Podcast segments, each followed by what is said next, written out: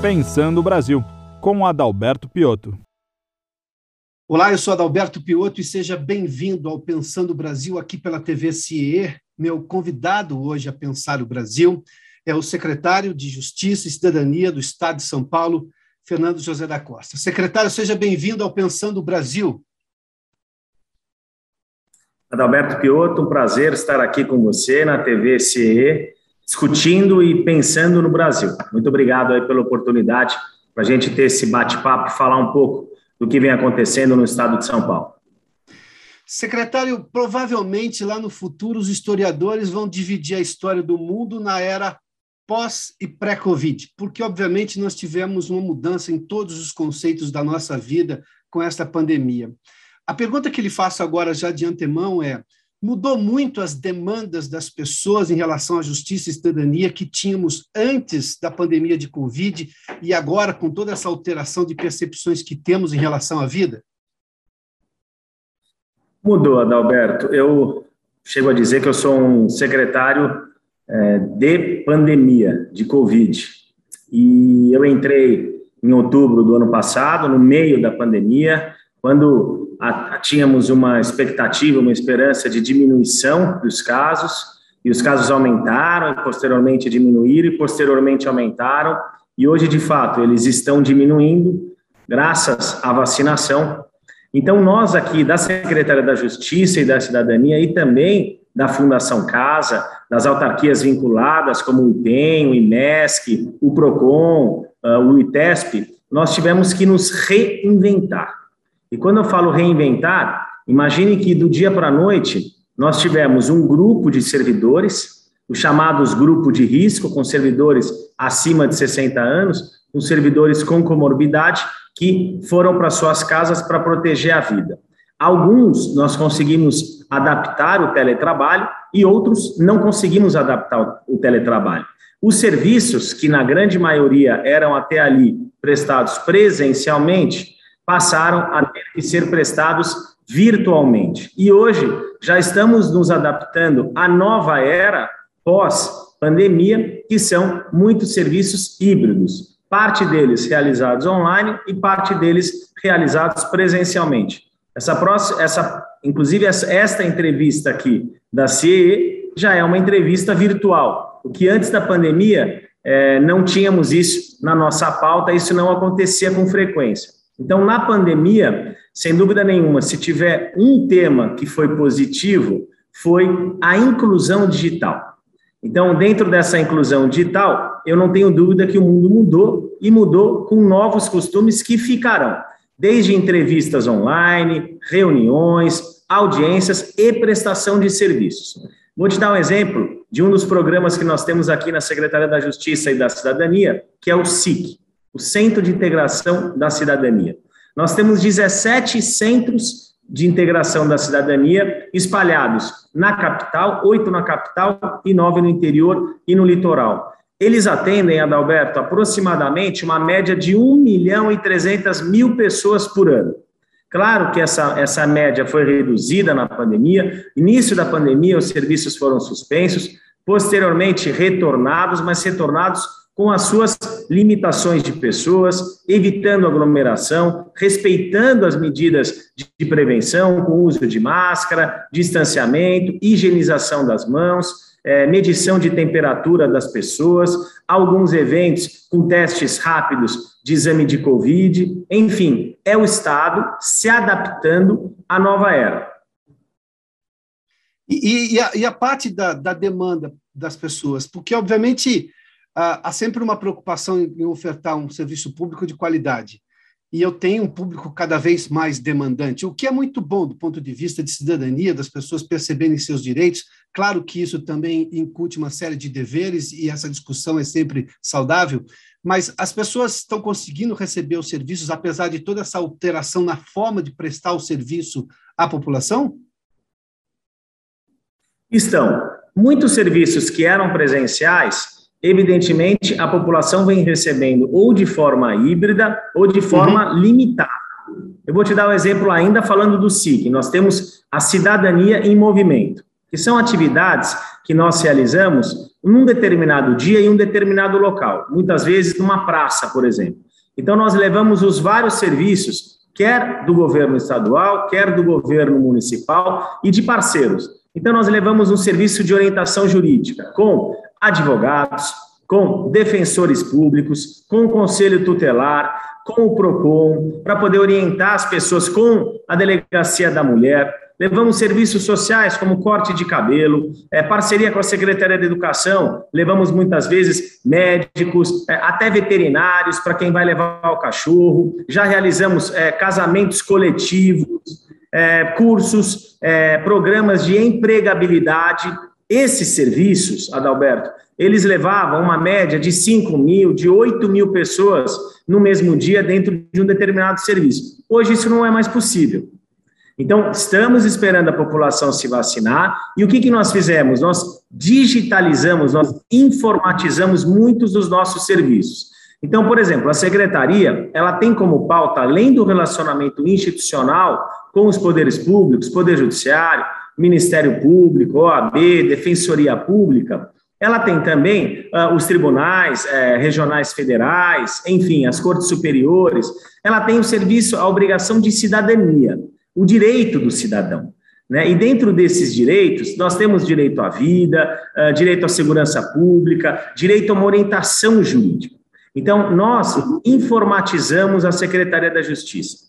Nós é, é, criamos ou é, estimulamos as nossas redes sociais. Hoje nós estamos em todas as redes sociais, no Facebook, no Twitter, no, Instra, no Instagram. Nós é, reformulamos o nosso site. Nós criamos aplicativo é, do SIC, estamos criando aplicativo da secretaria e tornando a sociedade mais próxima do Estado, aqui principalmente falando da Secretaria da Justiça e da Cidadania. Por quê?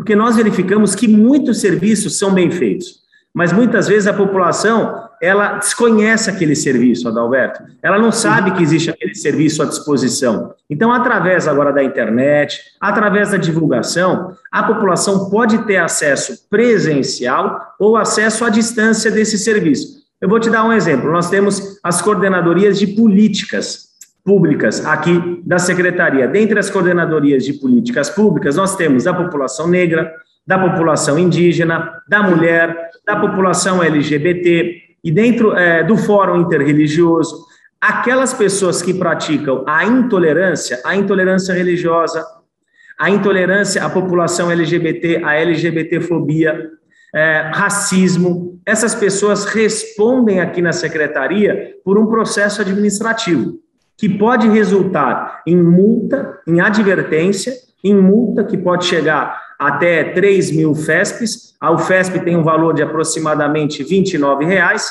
então uhum. nós estamos falando de aproximadamente 87 mil reais, e também podemos punir as pessoas jurídicas. E a multa, e a multa da pessoa jurídica, ela pode ser levada em até 10 vezes.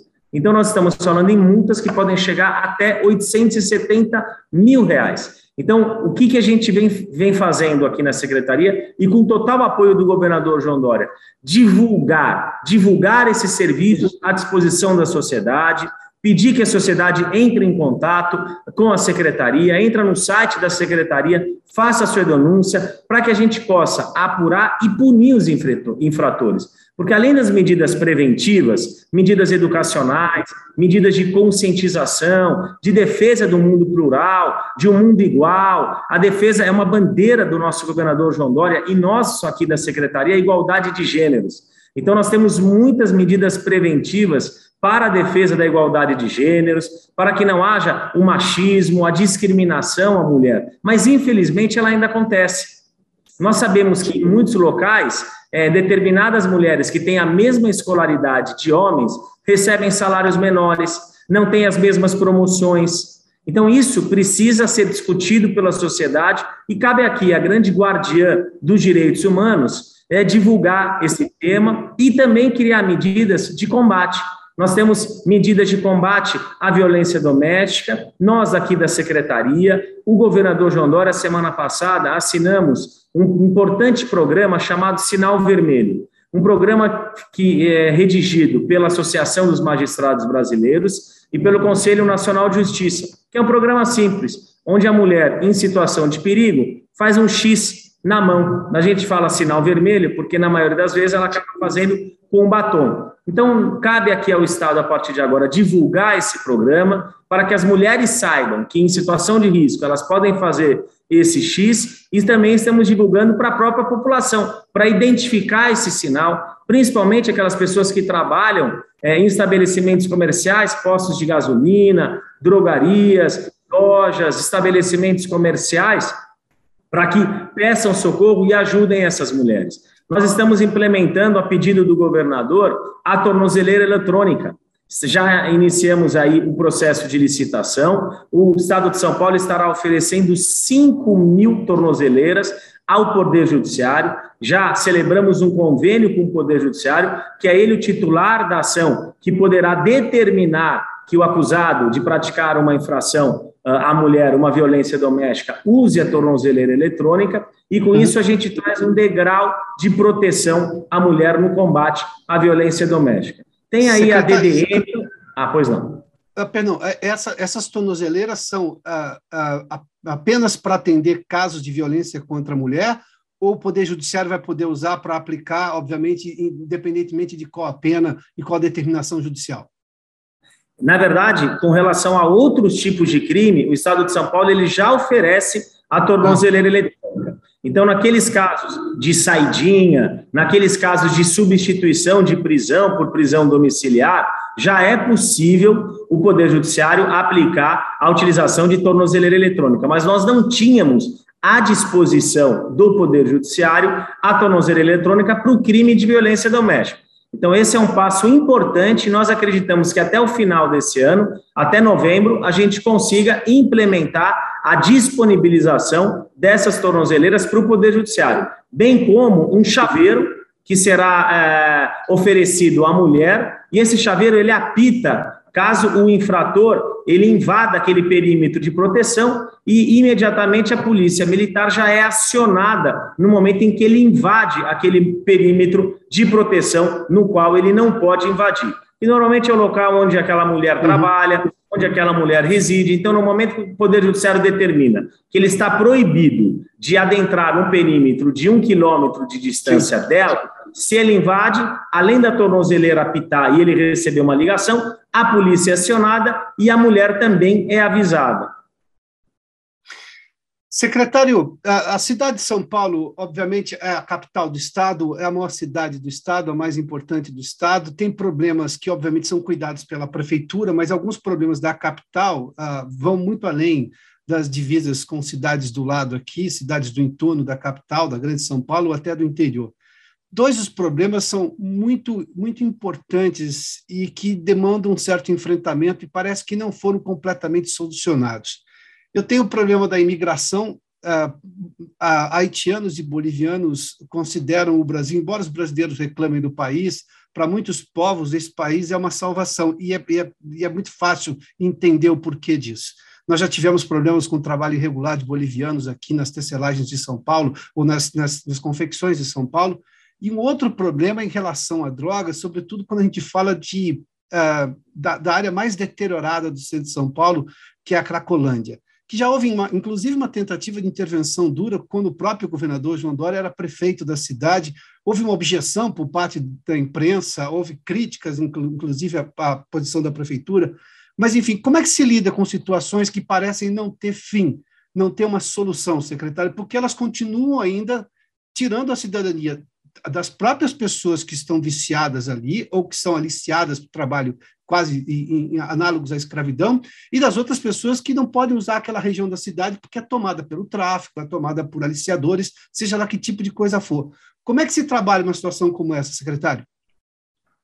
Alberto, iniciando aí pela questão dos refugiados, a questão dos imigrantes, nós temos duas é, linhas de frente aqui na secretaria. A primeira nós temos o SIC do imigrante. O SIC do imigrante, ele trabalha diretamente com auxílio ao imigrante, com auxílio da regularização documental, com auxílio da capacitação, eh, com auxílio de empregabilidade, com auxílio de doação de alimentos, eh, de vestimento, com parcerias. Nós temos a Acnur, eh, um órgão ligado especificamente a situação do, do, dos estrangeiros em situação no Brasil ainda irregular, que inclusive a sede dela em São Paulo, um órgão ligado à ONU, está aqui na Secretaria da Justiça e da Cidadania. Então, existe esse trabalho de orientação jurídica, é, social é, e, e humanitária com relação a essa população muito intensa. E também, dentro dos nossos programas, nós temos o NETP, que é o Núcleo de Enfrentamento ao Tráfico de Pessoas. Porque nós sabemos que muitas dessas pessoas que aqui se encontram, é, estrangeiras ou até de outras regiões, elas são vítimas de uma falsa promessa de oportunidade de vida, de trabalho. E como você bem disse, chegando aqui, elas são, na verdade, exploradas. Então, o tráfico de pessoas ele é um crime que tem uma finalidade posterior, que é, é o tráfico de órgãos, que é a exploração sexual, que é a exploração laboral. Então, isso, infelizmente, acontece aqui na cidade de São Paulo e o NETP, ou no estado de São Paulo, ou até no país e no mundo.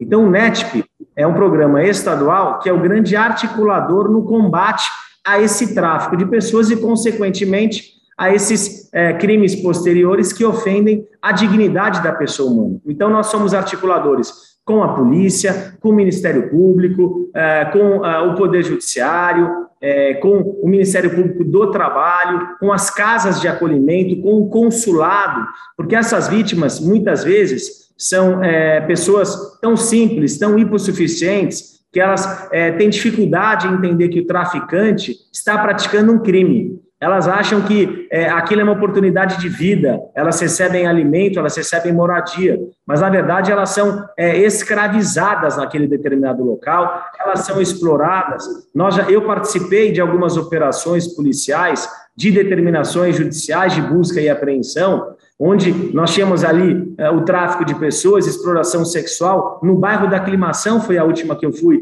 há alguns meses, onde é, orientais eram vítimas de exploração sexual moravam numa casa em situação subhumana e à noite iam para uma casa de luxo para serem exploradas sexualmente. Também estive é, em, no bairro é, do Bom Retiro e, infelizmente, também deflagramos uh, uma operação de exploração laboral. É, isso é muito ligado ao setor têxtil. Infelizmente, e ali famílias de estrangeiros é, eram vítimas ali do trabalho escravo, trabalhavam 14, 16 horas por dia, recebiam um salário muito pequeno, o seu passaporte, a sua identidade era apreendido ali pelos traficantes, se tinha uma imagem, uma ideia de que não podiam sair de casa, que poderiam ser é, deportados, enfim, é, é um trabalho muito intenso que aqui a secretaria faz, claro que em parceria com a segurança pública, em parceria com a polícia, em parceria com o Ministério Público, com o Poder Judiciário, para que a gente consiga combater não só o tráfico, mas posteriormente a exploração e devolver dignidade de vida a essas pessoas. Claro. Quer regularizando o estado delas aqui no Brasil, ou quer acompanhando e orientando o retorno delas ao estado de origem, ao país de origem, dar um acolhimento digno para elas até que elas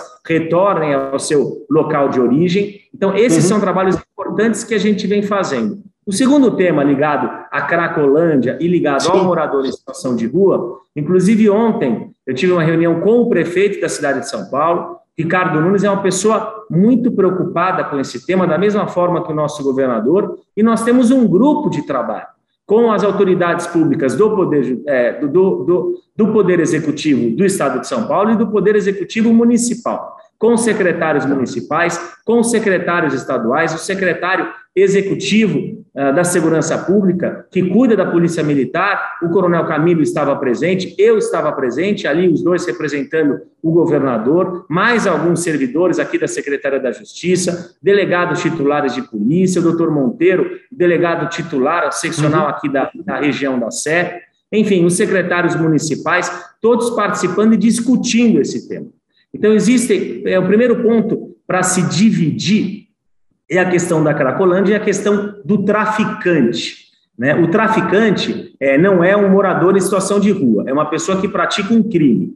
E essas pessoas que praticam um crime devem responder pelos seus atos e a polícia vem atuando maciçamente com relação ao monitoramento e ao combate desse tipo de crime aqui na região, do crime de tráfico, do crime uh, de roubo, do crime de furto, dos crimes sexuais, crimes de estupro, dos crimes é, de, de ofensa à honra de determinadas pessoas e determinadas medidas estão sendo tomadas por esse grupo de trabalho. Uma ocupação maior das autoridades públicas, principalmente em determinados locais, a Praça da Sé, Pátio do Colégio, a Praça Princesa Isabel, a Praça da República, é, a Cracolândia, enfim, são locais de maior aglomeração.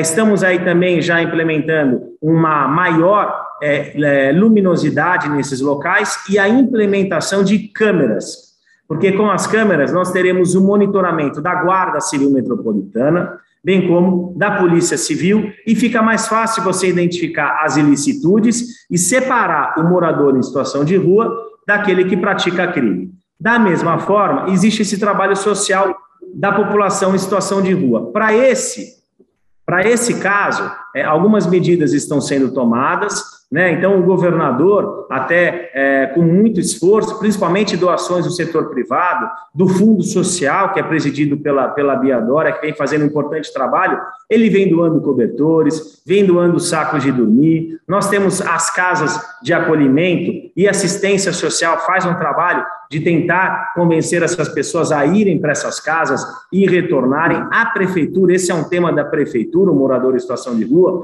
Ela vem aí trabalhando nas adequações desse tipo de morador, que também mudou, viu, Adalberto? Antigamente, você tinha um morador em situação de rua, sozinho, isolado. Hoje você tem família, você tem trans, você tem cachorros, você tem famílias com os bens. Então, o próprio acolhimento, ele está sendo mudado e adequado para essa nova população em situação de rua. Você tem o CIAT, que são esses centros que dão acolhimento, que dão orientação médica né? E que dão dignidade social, inclusive cursos de capacitação. E aí a pessoa, Perfeito. teoricamente, é capacitada para não precisar mais morar na rua. Agora, você tem aí também é, uma situação, muitas vezes, de embates, e claro que a gente respeita e defende o Ministério Público, e o Ministério Público, principalmente aqueles atuantes com relação aos direitos humanos. Mas o que nós. E aí é, é o grande embate que, em muitas situações, acabam é, é, resultando em ações é, judiciais, em necessidade do Poder Judiciário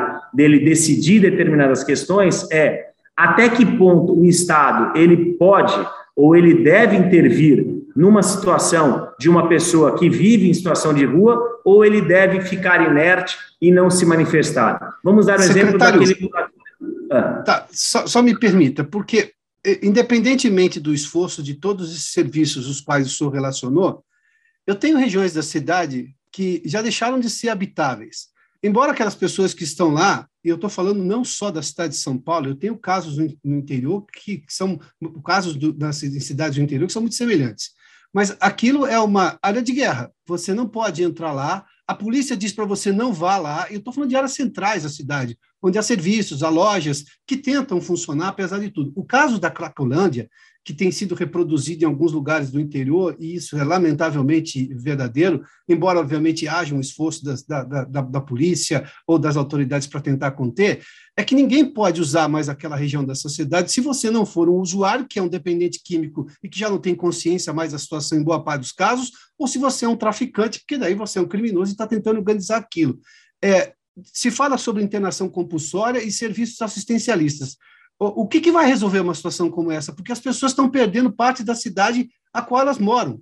Para um grupo que está, obviamente, ou viciado e sem nenhuma consciência de, da situação pela qual passa, ou pelo crime. E aí nós estamos falando de crime, né? estamos falando de alguém que está transgredindo a lei. É, esse, esse é o grande embate, Adalberto. Era esse ponto que eu ia até enfrentar nesse seu questionamento, que é o uhum. ponto até, até que ponto né, o poder público ele pode ou deve interferir na situação daquela pessoa. Muitas vezes uma pessoa que não tem mais discernimento, uma pessoa dependente química, que vive uma situação é, desumana naquele determinado local, e até que ponto é, o Estado pode interferir, pode é, levar essa pessoa é, compulsoriamente para um tratamento em uma clínica, ou até que ponto é, prevalece o direito de ir e vir dessa pessoa. E, de fato, esse é um ponto que muitas vezes acaba prejudicando a atuação do poder público, do poder executivo, no, na, na, na, grande decisão de intervir ou não com relação a essas pessoas. O que vem Você sendo feito... internação compulsória, secretário? O que vem feito, em determinados casos, nos casos em que se comprova que não há discernimento daquela pessoa, da mesma forma como em muitas famílias, a família compulsoriamente, ela entende pela internação do familiar, muitas vezes pais é, internam seus filhos. Se eu tivesse um filho numa situação é, de saúde, de dependência química, na qual ele não tivesse mais condições é, de sozinho, sem um tratamento, um acompanhamento médico, ele ter a sua proteção da vida, ter a sua desintoxicação, eu sim seria o primeiro a levá-lo para uma internação compulsória. Então, da mesma forma como eu agiria dentro da minha casa com as minhas próprias filhas, eu entendo que nessas situações nós deveríamos sim poder, o poder público, interferir, mas é importante que se diga interferir para proteger a vida daquelas pessoas. Aquelas pessoas, elas precisam de ajuda, elas precisam de uma orientação médica, de um tratamento médico.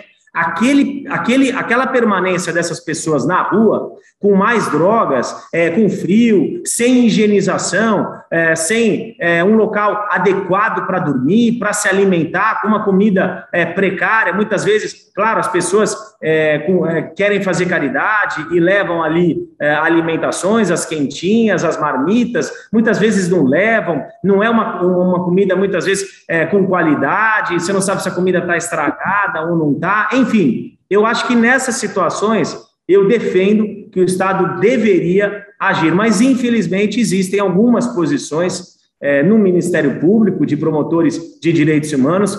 É, eu quero dizer aqui que eu tenho muito respeito ao Ministério Público, nós temos um excelente diálogo com o Ministério Público. É, conheço muito bem é, o Procurador-Geral de Justiça, doutor Mário Sarrubo, que vem fazendo um brilhante trabalho à frente do Ministério Público, bem como tantos outros promotores. Há décadas eu trabalho lado a lado com o Ministério Público, mas infelizmente existem alguns promotores de justiça que entendem que essas pessoas são intocáveis, que essas pessoas elas têm o direito de estar ali e devem ficar ali, e que o poder executivo, o poder público, não pode interferir e compulsoriamente levar essas pessoas para um tratamento, para um sistema ambulatorial, eh, para um hospital, para uma casa de acolhimento. Então, nós ficamos, muitas vezes, é, com as, eu não vou dizer de mãos atadas, mas com algumas limitações no oferecimento do serviço de diálogo, de convencimento. Então, a assistência social, ela faz aquele trabalho de convencer essas pessoas né, a, a, a, aceitar um tratamento, a sair ali da rua, ir para uma casa de acolhimento, e muitas pessoas não querem ir, porque aquela situação ali é cômoda, muitas pessoas não querem é, deixar a dependência química, muitas pessoas vão e voltam, enfim, é um trabalho muito difícil de ser resolvido. Inclusive, esse grupo agora é, está planejando, a gente está organizando é, um grupo de trabalho para dialogar novamente com o Ministério Público, dialogar com o Poder Judiciário, porque pós-pandemia, Adalberto, esse número de população em situação de rua, ele aumentou muito. Nós estamos falando de mais de 25 mil pessoas na cidade de São Paulo que hoje estão morando nas ruas. Então, em razão disso, em razão até da pandemia, da necessidade de vacinação, da necessidade de proteção à vida, à dignidade humana dessas pessoas, nós estamos retornando o diálogo com o Ministério Público para que a gente possa ter uma atuação um pouco mais é, com maiores resultados nesse tema, porque eu acredito que se nós não tivermos isso, nós não conseguiremos, é, eu não vou dizer resolver essa questão, mas não conseguiremos dar a essas pessoas, de fato, o direito pleno à sua dignidade da pessoa humana. Eu repito aqui, Adalberto, o que se quer é dar vida, é dar dignidade a essas pessoas. E muitas vezes essas pessoas não têm mais discernimento para entender o que é certo e o que é errado. Secretário, me permita uma última questão sobre um assunto que também ficou ainda mais latente por causa da pandemia. Não sei se porque as pessoas ficaram mais tempo em casa, se dedicaram mais à, à discussão de alguns temas, mas tenho hoje uma discussão sobre monumentos históricos que estão nas cidades há muito tempo. Tivemos o caso agora do Bandeirante Borba Gato, uh, de depredação, e aí depois vem um questionamento acerca do que ele representava, mas enfim, aquilo faz parte da história.